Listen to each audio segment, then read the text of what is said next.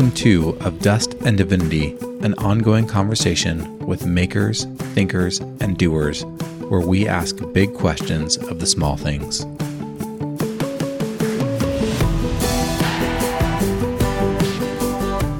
know, what's the value if you're spreading yourself too thin? And I am, have fallen, you know, prey to the too thin category plenty of times, um, and I have to be really careful not to fall prey to that.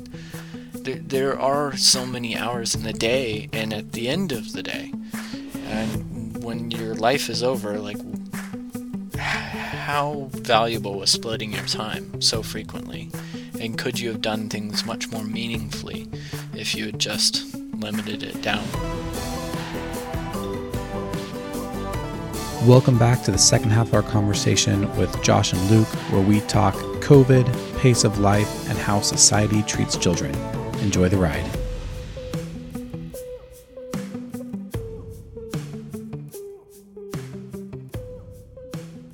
Welcome to America. Uh, yeah. It's been, you know, I, I I don't know. uh, You're both in kind of very different settings. So I'm in a, you know, I'm in a city and can't go to parks. They're all fenced off. Um, I mean, like the playgrounds are literally got fences around them. The one like down the street from me.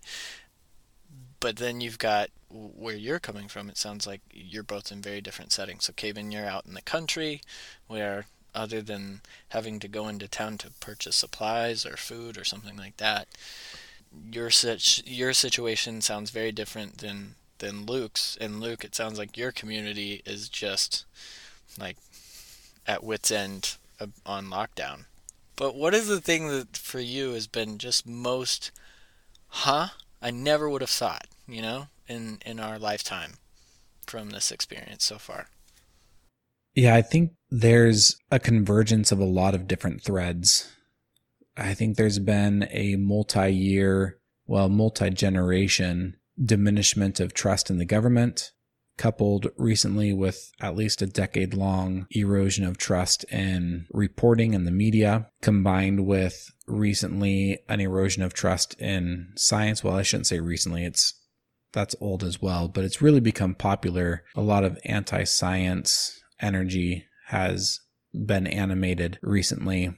And then, of course, you have the increase of natural disasters. So, here in California, because it's about 20 miles from my house, the campfire is a really significant moment. We know dozens and dozens. We probably know 50 individual families who lost their homes and everything they owned in that one fire. So, that's a huge point of consciousness for this particular community that we're in. So I think all these threads are coming together. And then you have what happened with Ahmaud Arbery and George Floyd. And you have that happen in a moment where there's an administration who is openly antagonistic toward making any kind of reconciliatory efforts. And you have that also at the same time of having people in lockdown where there's a lot more time to scroll on social media and uh, get in longer conversations online it's created kind of this very unique situation where we're trying to handle a once in a hundred year economic recession, a once in a hundred year racial reconciliation moment, a once in a hundred year pandemic, and once in a hundred year natural disasters are happening all the time. And of course, we just had a once in a hundred year economic recession 12 years ago. So there's these things that I think maybe my parents, as they were in the hospital room in the late 80s, as I was born, would have never envisioned that this is what the future looks like for me, right? As I'm coming into the world in the late 80s.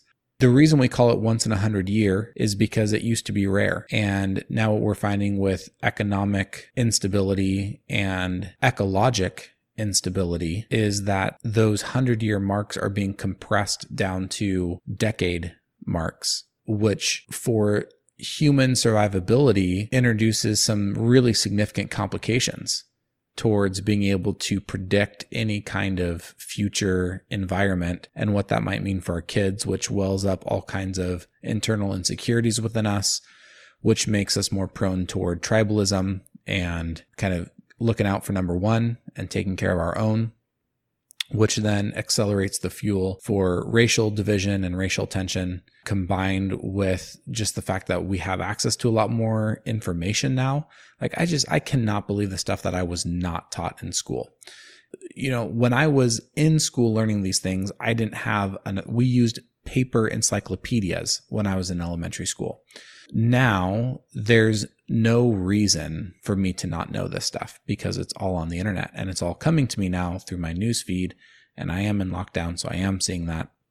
And so I'm learning a lot, and that's a good thing. And it adds just this other complicating factor towards this human wide anxiety that's growing about our future viability as a species as we stare down the barrel of climate change and worldwide pandemics there is this real sense of the rose colored glasses through which we viewed the world, maybe since the 1950s, are definitely off for everyone. And for those who it's not off, it's really obvious that they're not on the same page as the rest of humanity.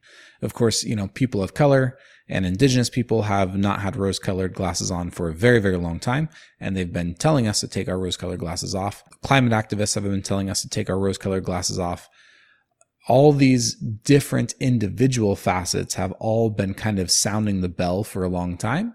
But now we have a convergence of all those factors at once. And we have this forced pause where we can't busy ourselves with other kind of shiny new things to distract us. We actually are in a place where listening is obvious because it's more available. So we are listening, even if we don't want to be listening, we're just hearing a lot more. And it's causing this reckoning. And so I think that's something that I look at. I'm like, wow, I don't think anyone standing around that hospital room as I was being born would have ever projected this as what the year 2020 looked like. Yeah, COVID 19 has certainly um, impacted our community in big ways here in Sacramento. Um, but I would say, probably from talking to my parents and other people living in other neighborhoods that are not highly uh, populated by refugees, um, uh, I think our neighborhood has been impacted less in the ways that people go about doing things than other places. And um, that's because people already were going to the park every night with their kids. That was just part of our daily rhythms. That was part of our neighbors' daily rhythms. It is quite a unique space that we live in uh, that we're super grateful for. So the change, I think, was kind of reverse. It was all of a sudden everyone was inside their apartments, and that was very hard because I think that's another factor of um, people living in tiny places, tiny apartments, they with large families, they want to be in these public parks in these beautiful spaces that we have here in Sacramento. So that's a norm. Neighbors seeing each other, greeting each other, hanging out with each other in the park every single day of the week, whether it's 99 degrees or 40 degrees. They're there. I know it. My neighbors are there. Um, but but for sure it's changed things uh, and, and, and it has been very difficult for kids being stuck inside and one day going to school and the very next day as things closed up in mid-march you know all of a sudden they get a chromebook from their school and they are told that they have to do all of their schooling on zoom with teachers and they are at my daughter's school that she goes to there's 800 kids and 400 and 400 plus of, of those kids are english learners. They're refugees. So half of the school population all of a sudden having to do their education online, um, that creates issues. And uh, it, it was very difficult for a lot of people in our neighborhood to do things as simple as education and figure out how to do Zoom calls. And um, most of the kids did not do their work uh, because it was just too tricky to, for them to try to figure out in a language that's not their heart language so that was that was hard. Um, and then another just factor during the midst of it all was one of the fathers of, of a boy in our program. Uh, he got COVID and died in a hospital um, down the street from us. It was very sad. And his wife had already passed away in Afghanistan before she came. So he left two kids in the middle of a pandemic um, who were quarantined for two weeks a 14 year old and a 19 year old. Just an absolute tragedy and very difficult for our community to help them during such a time of intense lockdown. Um, so that was a, yeah, a really tricky thing that that made it so many of our neighbors took the COVID, um, yeah, took it all a lot more serious. Um, and and there just has been, I think this time for our neighborhood has been marked by confusion. But now that things are lifting a bit more, there seems to be a lot more um, openness and a lot less fear as people are engaging in the park. Um, some of them with masks, some of them without. it's always interesting.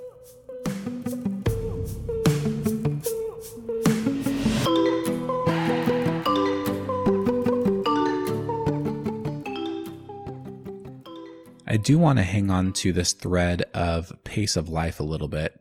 We've touched a little bit on how the change of pace in life makes us better parents when we focus less on quality and more on quantity.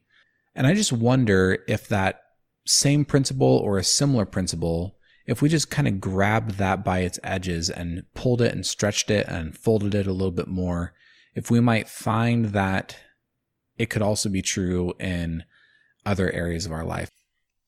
I would say for sure in my neighborhood. Um,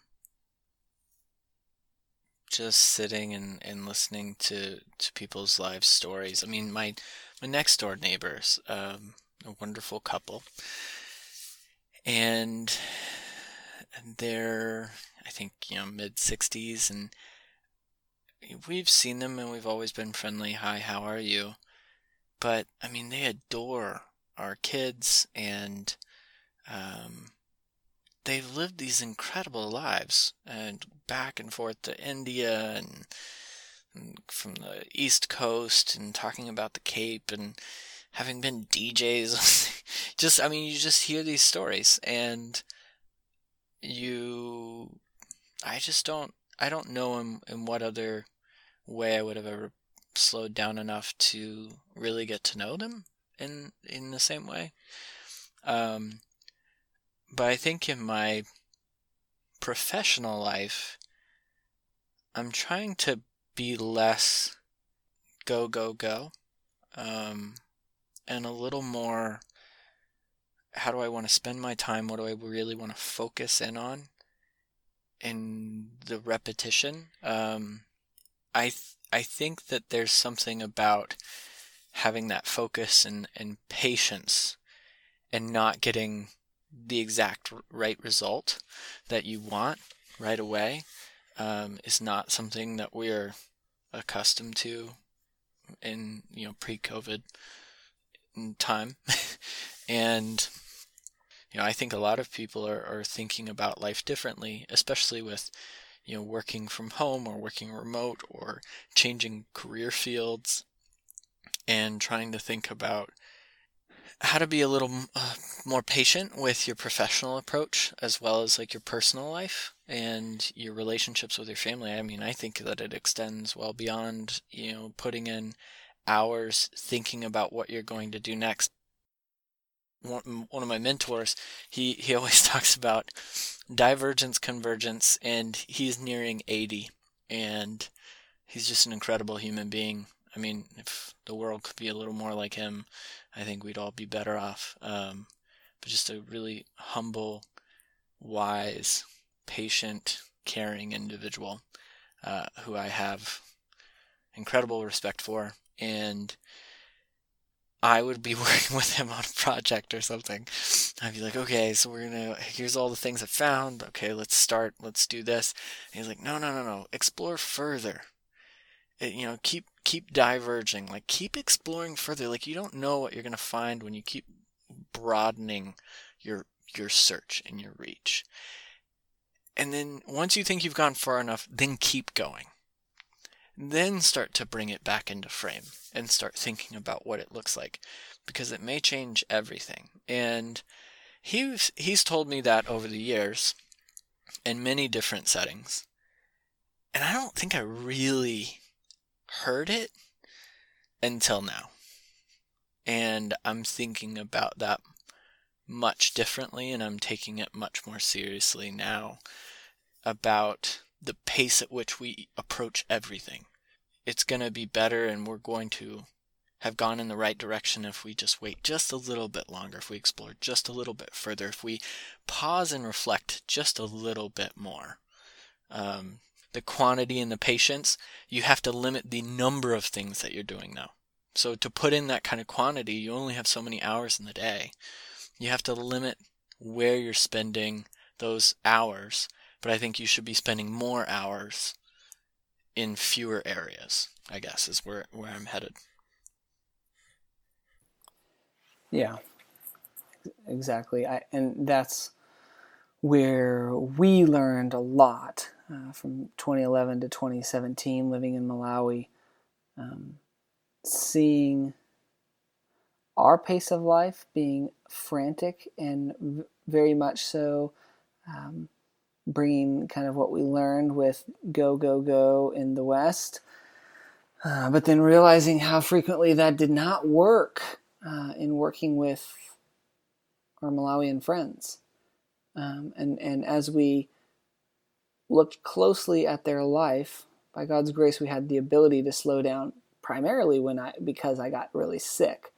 Um, but when I was sick, uh, I was able to see what they did in times that I thought were lazy or unproductive or unproductive. Um, they were walking down their dirt road and sitting with their neighbor and eating sugar cane with their neighbor and not productive in the west size, right? But man, those people were full of joy and they knew how to deal with hardship. And they were resilient.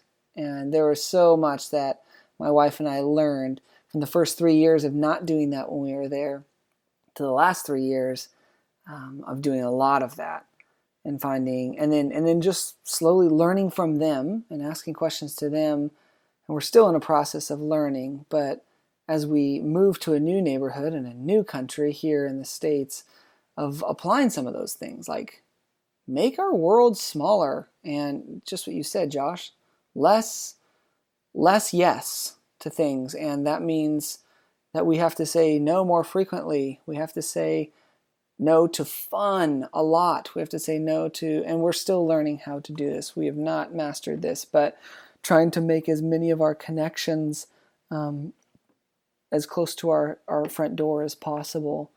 Uh, those are just a few things that we've learned from our African friends uh, that have really hugely impacted our life, and it is incredibly hard to implement here. But it's possible. We're just finding, like, as the months go by, just constantly having to revisit that month by month, having to revisit, okay, how are we doing? Are we overcommitted? Are we able to listen well? Are we, how, where is our joy tank? Um, and noticing that there's a, a really close correlation between uh, if we are like just busy too much and our joy and our patience. You say the word busy, and that jumps out at me. It's like a currency in the United States. And and I, I think you know I'm, I'll be the first to raise my hand and say you know if I'm busy, people are like, oh, Josh is really busy, and I, I mean, geez Louise, I, I do I probably overextend myself a billion times over. Um, I it's you know I just commit to all kinds of things, um, and it, it comes from a good place. You know, I, I want to help you know someone out, or I want to work on a project because it looks really interesting, or a lot of it gets reinforced. Um, you know, folks are like, "Oh, you're really busy." For whatever reason, it, that makes you feel better. Like, "Oh, well, I'm I'm really busy, so I'm I'm doing something." But what, you know, what's the value if you're spreading yourself too thin? And I am have fallen, you know, prey to the too thin category plenty of times.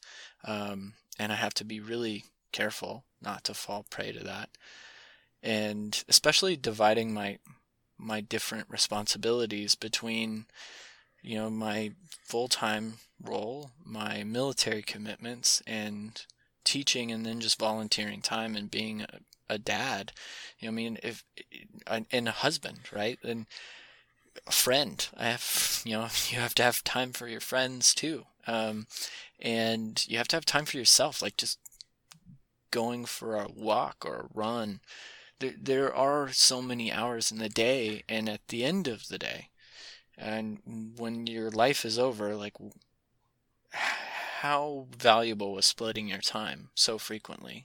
And could you have done things much more meaningfully if you had just limited it down? But I, I think busyness, I, I hope that this will shift, the pandemic will shift the emphasis on valuing busyness. And, you know, maybe that would be one positive outcome from the pandemic. Maybe. Yeah, we, we do seem to have this very interesting relationship with busyness and productivity. And I think it's a, I've been thinking about this a lot as I have moved from a tech startup to being a farmer. Those are pretty dramatic changes of pace. And so I could see this difference in pretty sharp relief. And I'm still kind of chewing on it. But we do seem to have this tendency of putting value on empty things. And what I mean by that is we value busyness, but busyness by itself doesn't make anything. Now, if you're busy making something, the thing that you've made has value, but the busyness to get there doesn't actually have value. And when we trace it back, I've been trying to educate myself a little bit. And so I'm just very, very, very much at the beginning learning stages.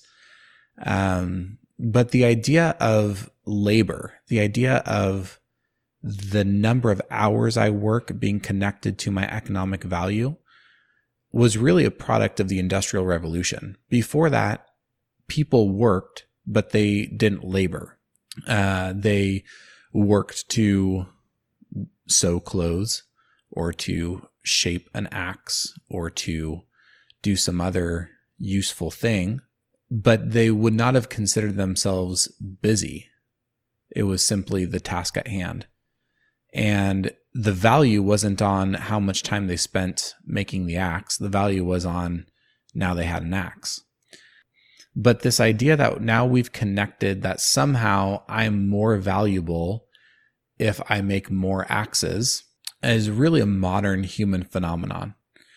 Um, and I think we're still in the toddler to adolescent stages as collective humanity in working through how to integrate that into our humanity.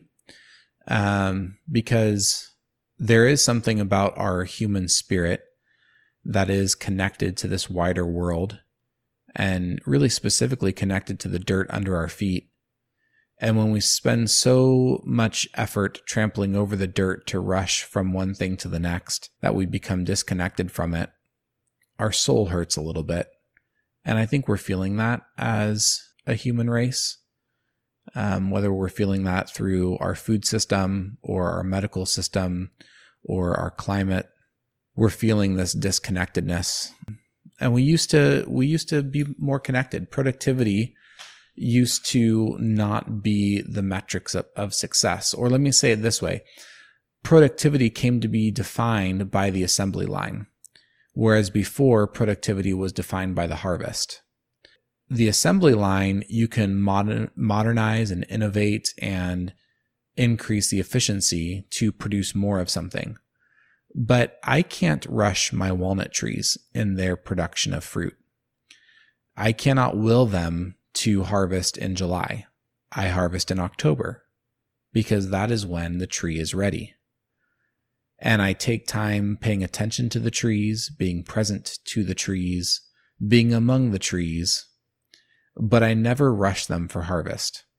And yet they are incredibly productive because the way that I define productivity on the farm, it's in seasonality, it's in attending to, it's in a cultivation. that used to not be something that had to be distinguished. And now with labor hours and units of output, suddenly efficiency and productivity have come to be defined by machines instead of by the sun and the earth. And I feel like our human spirit is being tested and worn thin, and wondering if maybe there's a way to integrate learning from deeper sources into what it means to be a productive human being that we're getting a little bit of a collective taste from during this pandemic, where we're having to release the lever of economic assembly line productivity a little bit. And we're beginning to breathe a little bit and say, Oh, this is nice. I can breathe. And beginning to wonder if there might be more down that path if we were ever so courageous as to walk it. Yeah, one of the things that I think about frequently is energy. Like the world is just transference of energy from one thing to the next at, its basic form. You know, for us to live, something else is giving us energy, whether that's plants or animals. It takes energy to get from one place to the next place. Um, fossil fuels have like transformed how we get, you know, we can get whatever food we want, whatever season we want, whenever we want. Um, because we can it's cost effective to take those those um, items from other parts of the world and and bring them to the U.S. or, or bring them to other countries. I, like roses are a perfect example. So roses grew really well in Naivasha, where I grew up, and we'd ship them. You know, they'd ship all over the world, and people would pay for them. But how we value everything and, and the system that we've designed to support the world that we currently have. I mean, it's very disconnected and it's not sustainable. And I think at some point there has to be a readjustment. So maybe that's the point now where, you know, it doesn't necessarily tie to the assembly lines and um, you know, the eight hour, 40 hour work week, eight hour work day from like, you know, the industrial revolution era. But I do think that it's at least giving everyone pause to consider wait, why do we ship um, produce from New York to, to, to Texas if there's farmers in Texas? um, my dad works in food distribution and for a food bank. And one of the challenges that they've had through this pandemic is just large packaging plants and um, distribution centers have been shut down because of you know outbreaks in those various centers. So they can't. There's food, and there's people who need food desperately in this country, and they can't get it there because the system was designed that you know wasn't built around like local it was built around enterprise wide you know the multi-state. And a lot of that comes from the fact that we can we're just burning through one form of energy to transfer other life forms of energy and food and produce and things like that.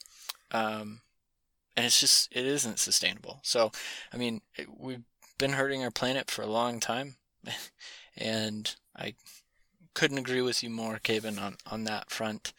Um, you know, so maybe it does turn things back, and maybe there's less push and and want in the world for things that we don't really need, and and folks are starting to realize what they may need versus want um, in the current climate.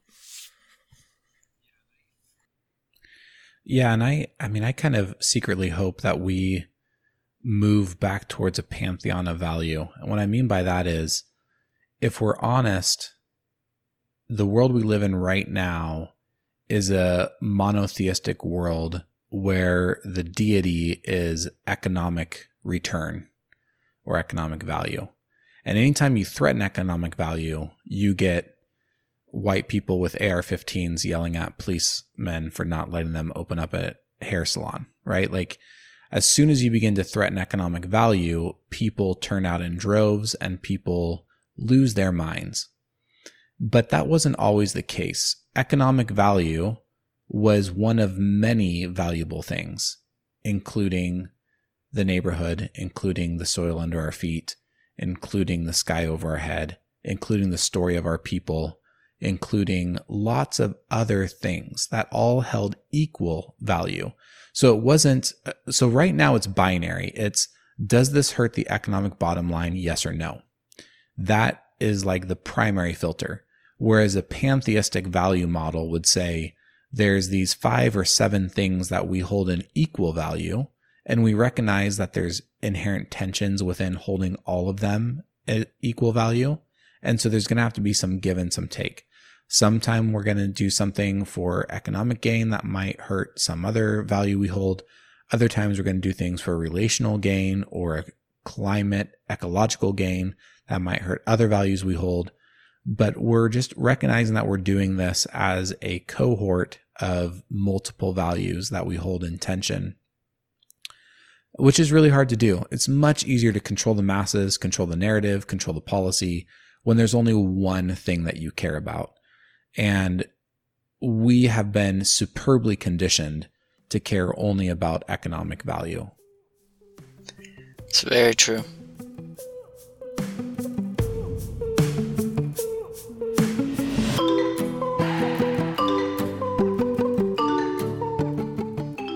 One big thing that I'm thinking about through all of this, you know, being dads, when I think about where the world is right now, and you know, I wouldn't have predicted where we're going to be here in 2020. Um, I'm constantly just overwhelmingly impressed with my son and and kids right now, and I think that's one of the biggest um, impacts I'm seeing is their knowledge and their understanding of the world and thought about the world. And I do think that children right now are really reflecting on what it will mean to be uh, taking care of this planet in the future. And that gives me a lot of hope. Because um, I think they're just better than we were and better than our parents were. Um, and they're having more honest, unpacked conversations, I think, right now. And they're, you know, my son is talking about really serious things and um, issues. And I don't know if kids would be talking about this unless we had experienced a lot of the things we've experienced in the last six to 12 months. Um, but I think that is one big benefit that I see as well. Yeah, I, I, I think I agree with you, Josh. Like, listen to the children. Uh, there's there's somebody I follow named Jesus who had more impact on the world than anybody in history, and he said, "Listen to the children. Um, they have a lot more wisdom than we give them credit for, and also when it comes to busyness and just the pace uh, that we find ourselves in, in in life in the year 2020 um, prior to COVID is very different uh, than what we've seen, like what you guys already mentioned, uh, and what we've seen in, in history, what we see even from Jesus himself um, spending all his time with 12 people, or the vast majority of his time with 12 people, and being full of joy and highly effective. Um, you know, there's just those are just a few few thoughts that are going through my head. Um, but for sure, listening to the kids, they around us right now is so valuable as they are hashing through some of these big things and um, trying to figure out where they fit. Um, yeah, and and listening to them and not constantly just feeding them answers because realizing that um, that frequently we were not given the right answers growing up in school and um, in the books. Yeah, my son, he, he, I was giving him what I thought was a fairly normal response, and he basically pointed out that I was I was making the situation one option or another option, and that there was no alternative. And he's like, "There's an alternative to this," and I hadn't even thought about it the way he was thinking about it, and I, I don't know. I mean, he, it is it is really humbling, I think, to to recognize the issues that we're talking about or that we're experiencing or going through as adults. They're experiencing those same issues, but they don't have they haven't this they don't have built up construct in their mind or or as much bias as we do. Yeah, and it's definitely still too soon culturally to say this, but I'm going to say it anyway because we are still dealing with our racist and sexist history and racist and sexist present. Uh, so we need our attention to stay on those things. I've suspected for a couple of years now that the next great wave of social change is going to be in how we understand and relate to kids. Um, it was right at, at the turn of the 20th century that we began aggressively protecting kids from their exposure to harsh working conditions and other things. And as that matured and developed over the last 120 years, now we are in this place where we're amazed that kids have thoughts of their own and can do anything on their own. And, you know, we keep pushing back farther and farther their entrance into adulthood. And I think we're going to see pushback on that socially in the next 50 years. Um, exactly for the things that we're noticing about our kids. Um, kids are not adults, but kids are much more than children. I think we're going to learn a social language and a social restructuring that incorporates a lot more honor and consideration and inclusion of kids in parts of society that they're currently excluded from um, because they carry a lot of value and they carry a lot of soul and they carry a lot of, like you guys have said, a lot of unencumbered truth. Not that they ever necessarily need to be the bosses, whatever, but that's what I mean about learning a social language because we hear that and we're like, wait, so, but we can't let a 10 year old run the country. Well, no, not, you know, and we can't, we can't have kids go work in assembly lines in an automobile factory. Okay. No, but like there's a new way of interacting with children that is available to us that we haven't yet established and discovered as a society.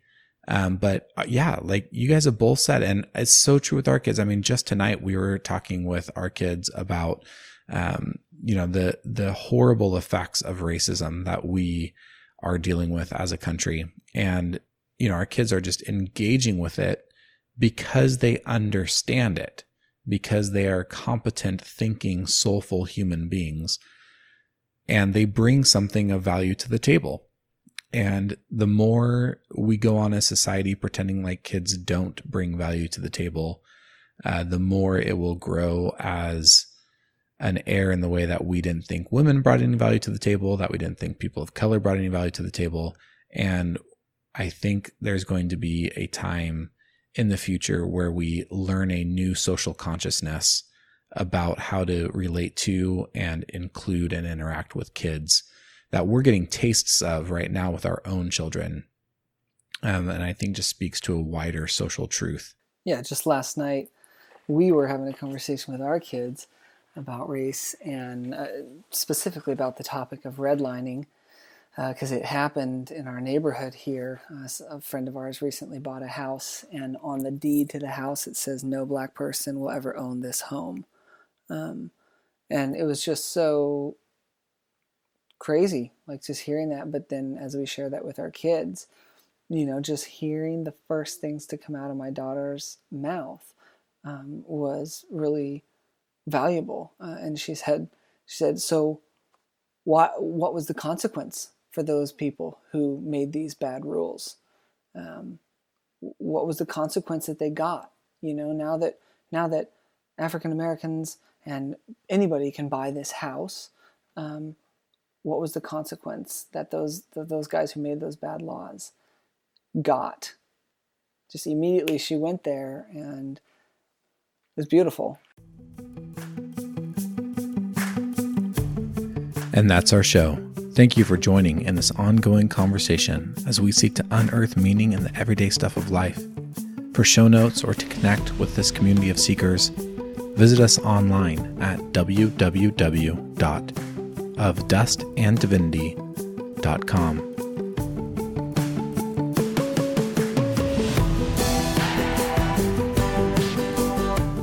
In the next set of episodes, episodes 3 and 3B, we talk about life as control freaks, we explore the Enneagram, we talk about implicit bias, and we also explore the neurological connection between our brains and our eyes and how that impacts how we view people in the world around us and relating it to current events.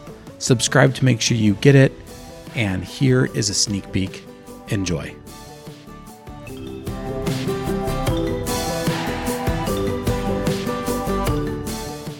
And when I don't have control, I think it, it starts to feel like incompetence. Um, whether that's work, for example, start to feel like I must be doing something wrong. I must not be good at what I'm doing. I must not have anticipated this right. I must not be reading people well. And so maybe to regain that sense of um, adequacy, I try to find some other area to um, exert my control, right? Some area that like stands no chance against me, um, like the dishwasher. Just something so easy that I can dominate. Um, and sometimes I try to dominate the people I love the most, which usually doesn't go well. But they usually feel like easy targets to try to regain that stability and that that normalness.